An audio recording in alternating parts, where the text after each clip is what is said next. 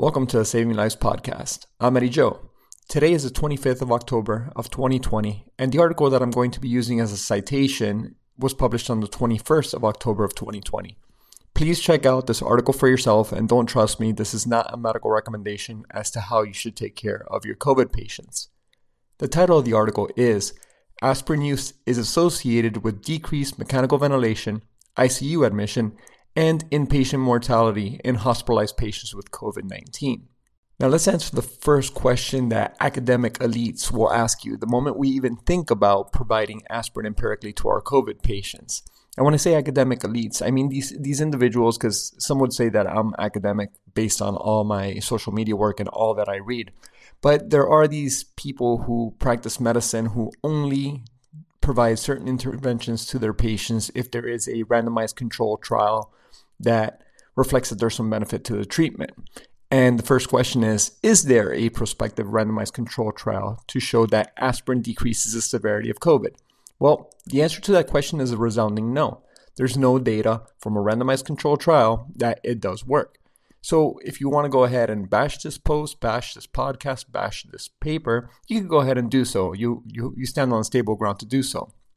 But at the same time, I invite you to go to clinicaltrials.gov, which is the website where all the clinical trials throughout the world are registered, and go ahead and look up aspirin and COVID. You're going to be in a you're going to be very surprised that you're going to see pretty much zero results, which means that no one is seriously looking at prospectively studying this.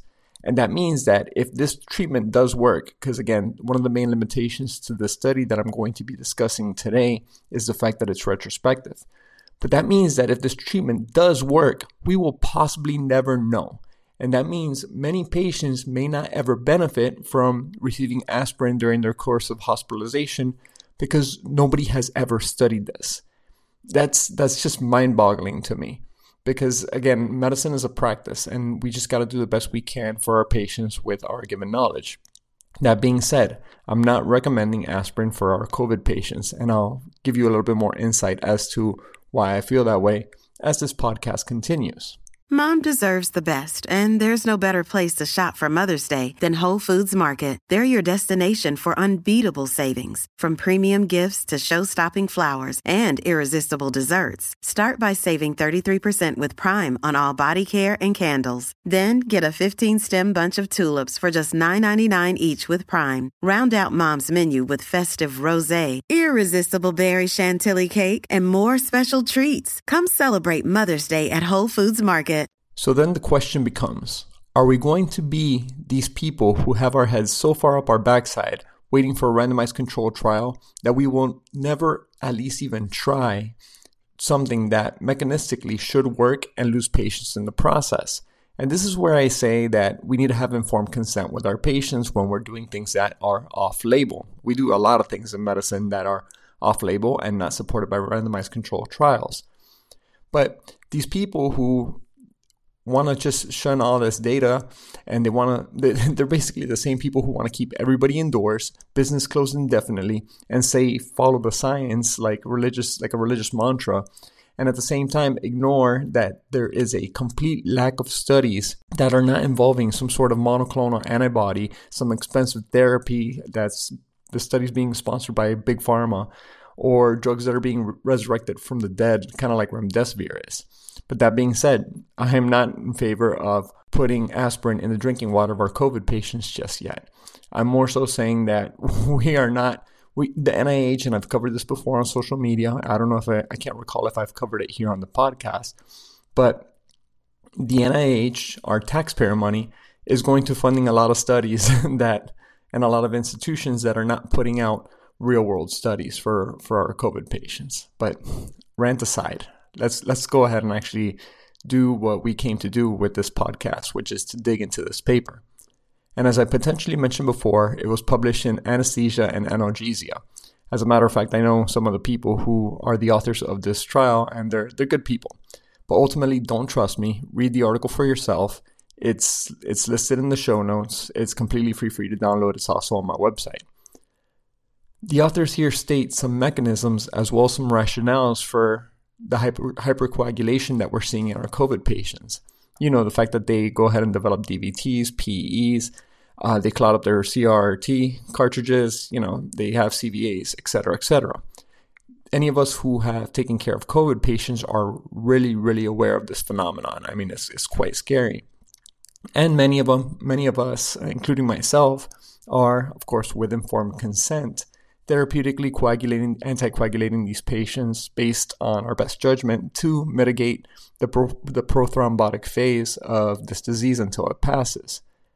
So, so if you really want to chuckle here, you know, many of us are doing this at our institutions, and I, I, I really challenge you to go up and go and look at the evidence of, for example, Lovenox versus no anticoagulation in COVID patients randomized control trial, or heparin versus not, no heparin.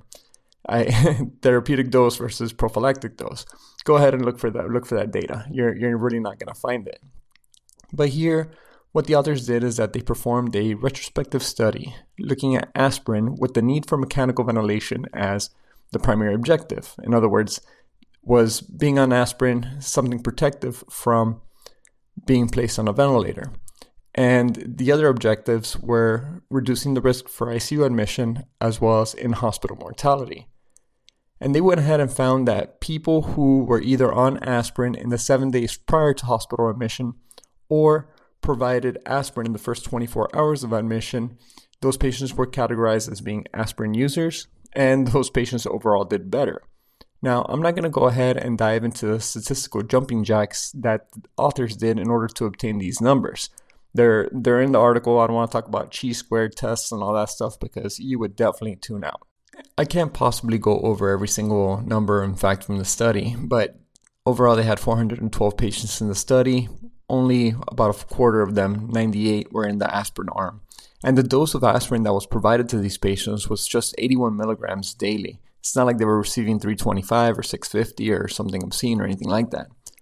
But something that would modify the outcomes are, you know, patients who we see do poorly in our ICUs, you know, the patients or in our hospitals for that matter. You know, patients who have diabetes, hypertension, coronary artery disease, etc. Well, the patients in the aspirin arm obviously had more of these comorbidities than the non aspirin users. But interestingly enough, the patients who were non aspirin users were sicker on admission. In other words, they were receiving more high flow nasal cannula, non rebreather, or uh, CPAP or BiPAP to manage their oxygenation. Interesting also is that their QSOFA scores were the same in both groups on admission.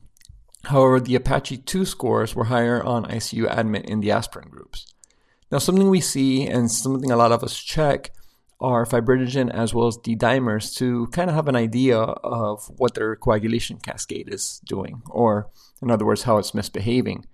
And it was interesting to see that in both groups, the D-dimer and the use of therapeutic heparin was the same in both groups.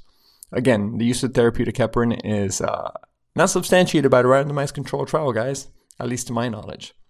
So, all in all, when they did all their statistical jumping jacks and all their analyses and all those things that the common person does not understand. What was it that they found in COVID patients who received aspirin? Well, first of all, they found that these, these patients had a decreased risk of mechanical ventilation. That was their primary objective. Then, in their secondary objectives, they found that they had a decreased risk of ICU admission. That means fewer patients were transferred from the floor to the ICU or from the step down to the ICU. And then, lastly, there was a decreased risk of in hospital mortality in patients who received aspirin. And I know a lot of you might be saying, "Hey, those things are those things are good enough, uh, good enough data to actually start giving aspirin to all of our all of our patients." But this is where I encourage you to go ahead and check out the limitations to the study, because the authors typically confess the shortcomings to their paper. One of the things that really caught my eye was that 51, excuse me, 53.1% of the patients who were in the aspirin arm were on room air which leads me to wonder why in the world were hospitalized patients uh, on room air on admission? I mean, what, what would what would actually say, hey, we need to admit this person? But overall, I digress. But we need to look at this some more. Ultimately, I don't think that the answer is that we should start putting it in the in the water of our COVID patients. But I believe, and again, this is not not medical advice. This is my opinion. I believe that if somebody doesn't have a primary care doctor and they were never placed on aspirin and they have a bunch of risk factors to be on aspirin, I believe that they should be started on aspirin in the hospital because why not? You know, I know that there's a lot of people who uh, are weary of starting people who might be on dexamethasone anyway because they are oxygen requirement oxygen requiring and dexamethasone is the only treatment right now that we know improves mortality so people might say hey you know aspirin plus dexamethasone and the big uh, gi bleed question lights up in their head. But then we got to wonder hey could we give these people famotidine for for gi prophylaxis as you know there there is some uh, data out there which i guess i could cover here on the podcast in these upcoming days as to how famotidine could also mechanistically improve outcomes in COVID patients, even though that is again not supported by a randomized control trial, and I am not I am not recommending you do that at this point. But you know that's just that's just a different take for there. Um, a lot of what I'm doing here in this in this particular podcast is kind of like a call to arms, where we look into actually conducting randomized control trials with cheap, inexpensive uh, readily available. Cheap and inexpensive mean the same thing.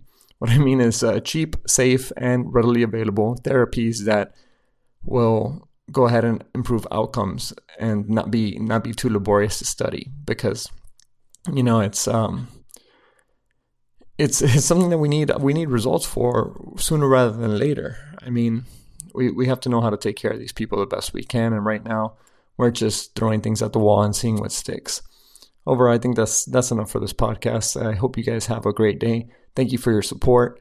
I appreciate uh, those of you who have clicked on the Audible link in the description box below and signed up for your free trial, where you get one free book if you're not an Amazon Prime member, and two free books with your if you uh, I don't know if I said that right, but if you are not an Amazon Prime member, you get one book for free.